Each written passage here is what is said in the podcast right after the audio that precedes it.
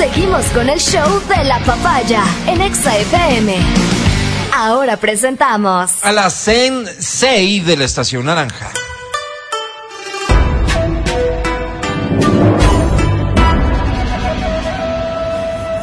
De Otavalo para el mundo, Verónica Rosero.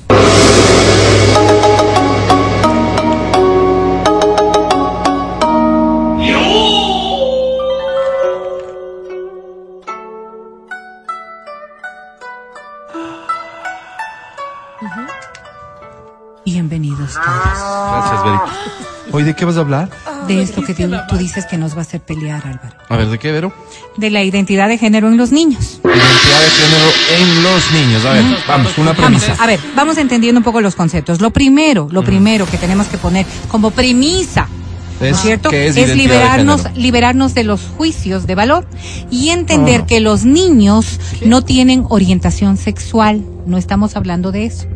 Por Ya, si acaso, por eso ¿ya? explica qué es identidad de Para que género. vayamos entendiendo. Entendemos por identidad de género la percepción, percepción subjetiva que una persona tiene sobre sí mismo en cuanto al género, hombre, mujer. ¿Qué soy? Puede ser coincidencia con lo que con, eh, con lo que tienes como características físicas o puede estar orientado hacia el otro lado. Es decir, aquí hay un hay un análisis psicológico, físico que marca cuál es tu identidad, con qué te sientes vinculado, hombre o mujer. Perdón, ¿no es orientación sexual el hecho de que el niño chiquito de un primer grado diga me gusta esta niña? No, no, no, no. No estamos hablando porque aquí las condiciones de atracción sexual o de atracción física no se establecen como nosotros podemos estarlo concibiendo. Nosotros no, no establecemos en edades muy tempranas lo que podría ser las afinidades de carácter sexual. Por ejemplo, dice, me gusta esa niña, ¿no es cierto? Estamos replicando conciencias sociales, educación paternal y todo lo demás, pero no asociamos lo que tú podrías entender como me gusta esa niña, como atracción hacia el género de esa niña, sino hacia la persona misma. No sé si soy clara. Por ejemplo, digamos que me gusta esa niña, pero me gusta esa niña no porque es niña. Me gusta esa niña porque con ella puedo compartir cosas con las cuales me siento bien. Pero después Pero me podría gusta otra niña. O sea, Sí, no, sí, no sí, me sí, gusta sí. nunca un niño. Sí, sí, podría darse como no. Podría darse como no. Por eso te digo, en estas edades, lo que hacemos es replicar un poco la conciencia social. Por, e- por ejemplo, ¿no es cierto? Nosotros estamos normalmente insistiendo mucho en estas concepciones sociales y, y si ustedes eh, se ponen solamente a pensar un poco en lo que hacemos en el día a día, eh, nosotros vamos introduciendo estos mensajes en los niños desde muy tempranas edades. ¿Te gusta esa niña? ¿No es cierto? Eso ¿A sí, los niños les gustan las niñas? No, no sexualizado. Pero solamente no, en el pero- concepto de, de búsqueda de, de lo que no es igual a uno. Pues, por ejemplo, a los hombres les gustan las mujeres.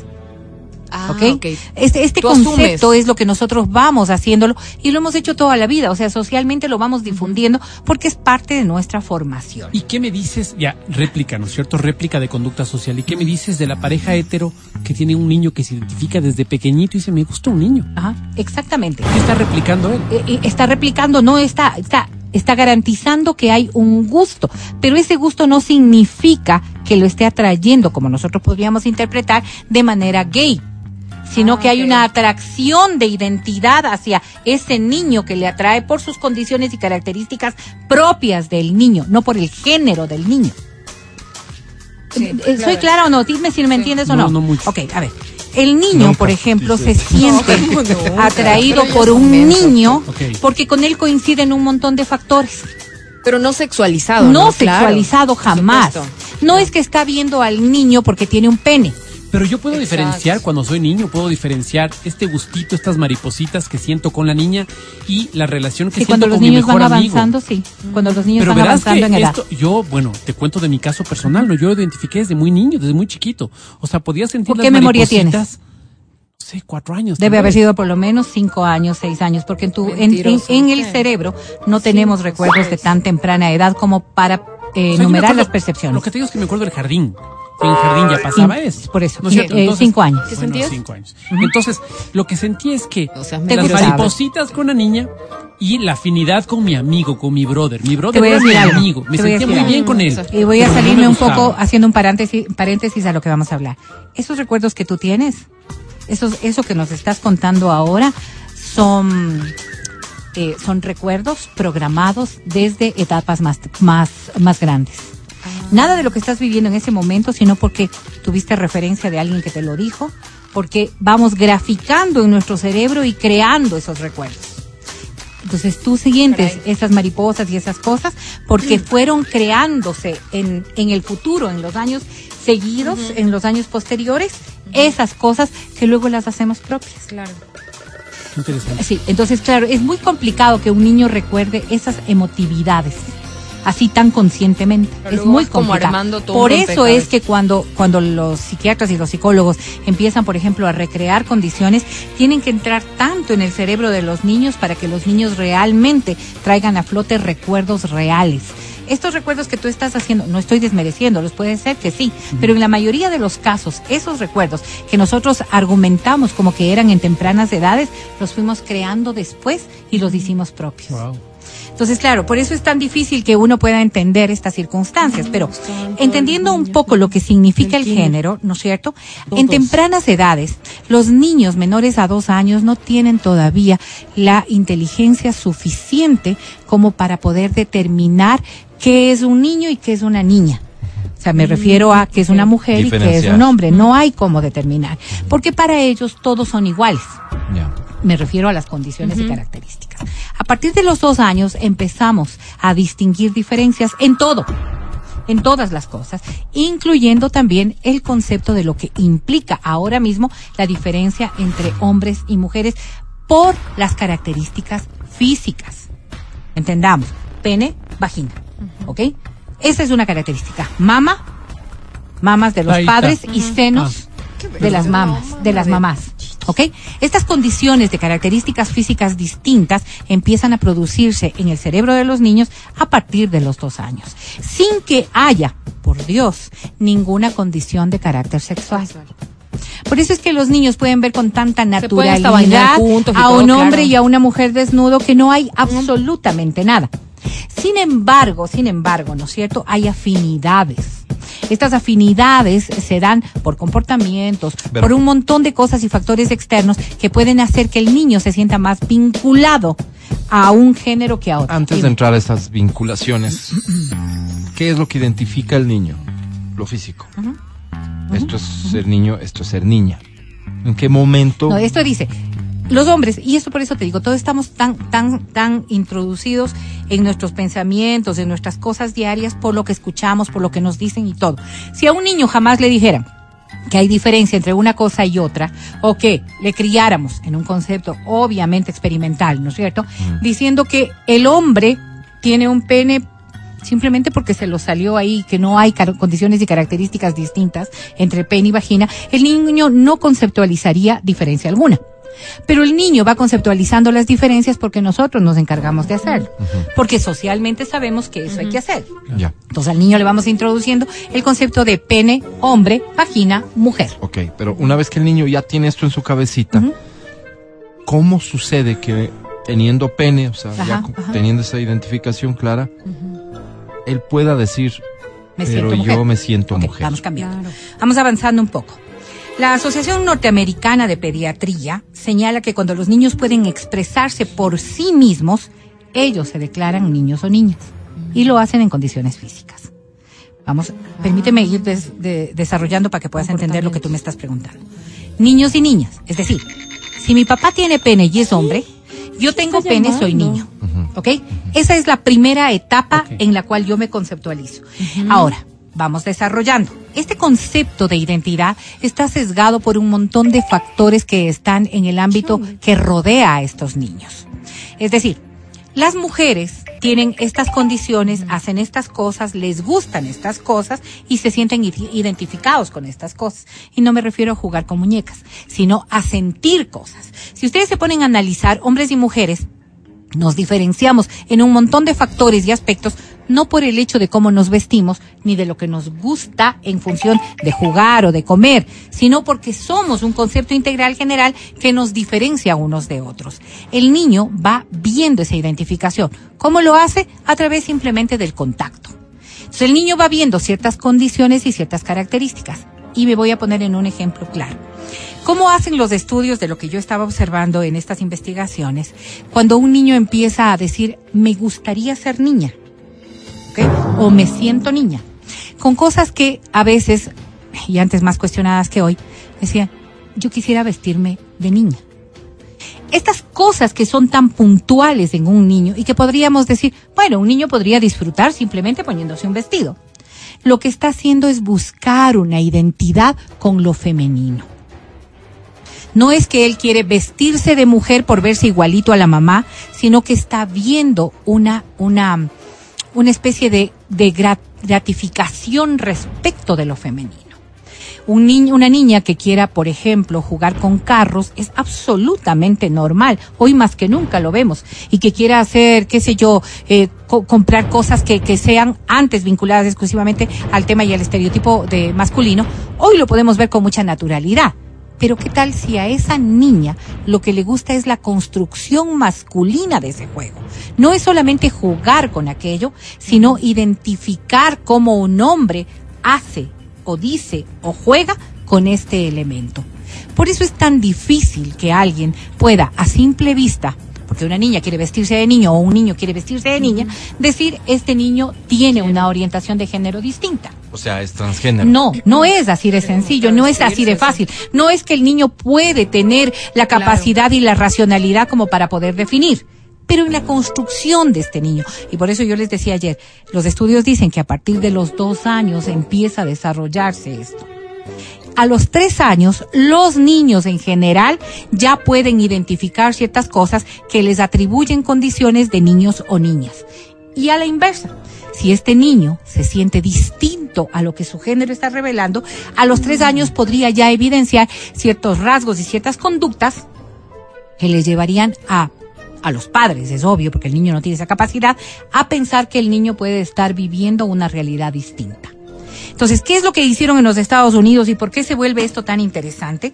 Porque es bueno que los niños vayan tomando desde los dos años clara identidad de las cosas como son para que puedan identificarse plenamente. Las recomendaciones a los padres, por ejemplo, si te pones a buscar cómo manejar el caso de un niño transgénero, lo que te va a decir es deja que se exprese libremente, no impongas Nada. las condiciones sociales. Puede ser etcétera. Ok. nada más. Es- Suena súper racional, independientemente de lo fácil o difícil que te resulte aceptar que un niño está Claro, en dependerá capacidad de tu educación y cultura. El problema pasa por las dudas que podrán tener muchos adultos respecto de esto es qué pudo haber incidido en que un niño o una niña tenga este tipo de pensamientos o, o decisiones o lo que sea. Entonces, la, la- la pregunta a los especialistas es, ¿esto que el niño está sintiendo, la niña está pensando, Es pudo haber sido inducido Mm, también. por algo y esto generó una confusión y por lo tanto al yo estimular que esté haciendo, más bien me estoy yendo en contra de lo que es realmente su Lo estoy esencia. confundiendo, Imagínate, estoy Claro. apoyando la confusión. Ahí está la historia de Susana, ¿no? La primera trans arrepentida que reclama a la sanidad pública por haberla operado. Dice, me arruinaron la vida. Mm. A la joven gallega, o sea, ¿dónde sucedió esto? De- En España, En- Galicia. Ah, Galicia. Ah, de. Diagnosticada con solo 15 años, le extirparon los pechos y el útero sin supervisión psiquiátrica. Los especialistas tampoco detectaron su autismo. ¿Y cómo se arregla esto ahora? Mm, No, pues imposible. Pues esta es la lamentable historia. Pero aquí está la clave de todo esto, porque esta historia está siendo utilizada como argumento para decir, miren el error al que se puede eh, conducir. Absolutamente, claro. Pero dice aquí claramente, sin supervisión pues. psiquiátrica. Sin supervisión psiquiátrica. Absolutamente. Por eso el yo te decía pecado ayer. más grande como papá para quienes tenemos fe sería que mi hijo se enferma, ¿no es cierto? Tiene apendicitis y yo porque no creo en la medicina eh, eh, occidental o lo que sea, no le realizo el examen, no le valoran, no Y le hacen muere. un eco. ¿Cuáles son las consecuencias de una apendicitis Una que no se trata, que no se opera? La peritonitis podría llegar a la muerte. Exactamente. Directo responsable por no haber atendido esto. Absolutamente. Si somos conscientes de que una cosa de estas requiere un seguimiento, probablemente podemos ayudar de mejor forma a nuestro hijo, a nuestra hija. Lo que sí, les voy a decir una cosa, me parece imposible hoy, vista la sociedad como es, y podrían muchos decir, estamos mejor que hace años, imposible pensar que mi hijo o mi hija no va a sufrir mucho en esta sociedad por tener esta condición. Absolutamente. Donde son minoría, Absolutamente. Pero por eso yo te decía ayer, o sea, esto no es tan simple como decir, ah, mi hijo es transgénero a los cuatro, cinco, seis años. No años. binario, pues como o no Angelina binario, o no binario. Pues que son condiciones nuevas que no estamos entendiendo. Y esto parte, yo te decía ayer Yo no le claramente. creo a la Angelina Jolie. Yo te decía claramente, parte por un proceso ser niño, interdisciplinario niño. En donde ella, se señores puede señores evaluar creí. el concepto general de lo que es un niño. Nosotros, los cuatro que estamos aquí, no tenemos la capacidad como para poder determinar si esto es o no es. Por eso no, no, no nos Correcto. hemos formado en esas condiciones. Es evidente que no podemos y sino entender. en esa ignorancia también de alguna manera susceptibles a caer víctimas del miedo, de la confusión y poder Pero cometer fíjate, errores. fíjate lo que pasa con Adri ahorita. Dice, ¿qué es decir no binario? O sea, eso es el mayor de los problemas que tenemos. Ese es el, de- exactamente, ¿no es cierto? ignorancia. ¿Por qué es, cuál es el mayor problema que tenemos? Es que como no entendemos, como no entendemos, y esto nos no, pasa como pero- El problema sociedad. no es no entender, el problema es hablar sin entender. A ver, el problema es que como sociedad, como sociedad, nos hemos negado a escuchar. Entonces, lo que no parte del principio que yo tengo fe, No le o yo, crédito. no, no hay crédito. El Matías Claro. en eso es todo lo contrario. Pero es que ahí es la delgada línea donde les digo que los padres dicen, no, pero si J-Lo salió diciendo que la hija, ¿cómo era que le dice ella? No, le dice e- ella ni él, sino es ella, es no binario. Luego salió Angelina Jolie, que su hija también le gusta vestirse masculina, Mira, que le mira, gustan las cosas mira, de los niños. mira, te voy a poner la Y diferencia. por ahí tú dices, oye, y tal vez, y mi hijo también, como que puede ser lo mismo de estas famosas. a y ver, yo no me- Entonces, Angelina Jolie. Pero basta, pues, pero Voy a hacer una que- diferencia entre pero lo que ve hasta esas cosas. eh, Adri está ejemplificando, Ah. ¿no es un cierto? poco de ácido esta- hialurónico en la trompa. con esta famosa Ah, que dice mi hija, mi hija No puber y adolescente, porque en esa época estaba en esa condición, eh, dice que es no binaria frente a lo que se especuló tanto, que no sé si sea o no sea, respecto de Camilo y Eva Luna, que dijeron No vamos a tener un niño no binario. Esto de tener, un- vamos a tener un niño o tengo un bebé aclarado, no binario, No, ya- o sea, ya- ya aclararon. esta conceptualización de yo como padre elijo, ese sí es un clarísimo Oye, error. nada más de esto, nada más de esto, porque más allá de que la ciencia nos esté aportando con estos elementos y reconociendo, no sé de qué forma lo habrán hecho, pero si me pongo a cuestionar lo que la ciencia dice en cada cosa no, que pues ha es dicho, como decir, no creo a, en la voy a en las terminar leyes. siendo como el Matías no, Dávila de la es. vacuna. Pero escucha, pues, qué vergüenza.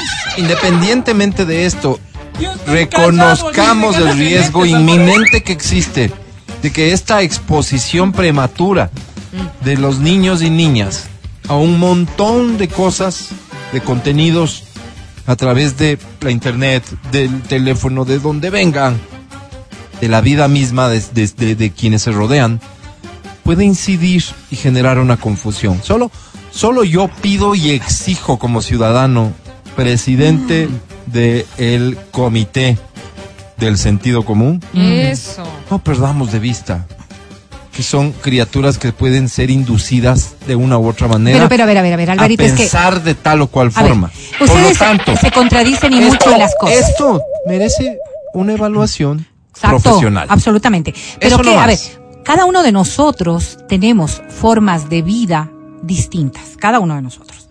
Les voy a poner este caso, ¿no es cierto? Adolescentes que se visten masculinamente, Yo- mujeres que se Ah. visten masculinamente, ¿verdad? Siendo absolutamente heterosexuales.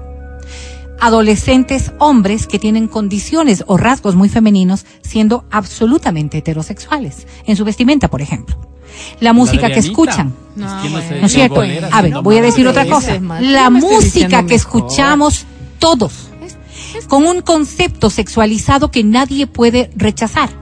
Todo lo que está en nuestros entornos está absolutamente sexualizado. Y desde el entorno social tenemos cada uno de nosotros condiciones llevo, ¿qué quieres, sexuales pues, Vero? clarísimas. Mírale. Esto lo vamos viendo llevo. en el día a día, introduciendo en la mente de los niños. Todo el tiempo. Todo el de tiempo. una u otra De una u otra manera. Nuestra forma de ver la vida, la vamos replicando en los niños. Porque ellos lo que están es simplemente... En, en ellos. Absolutamente. Bien. Entonces, Pero no tenemos conciencia de lo que están Mm. viendo todo el tiempo. Correcto. No tenemos conciencia No. de aquello. Entonces, ¿qué es lo que promueve que estas cosas, Ya o sea, reconocimiento o no Mm. reconocimiento de que el Ábreme niño es trans, micrófono. reconocimiento o no reconocimiento de que el Correcto. niño no es es no binario.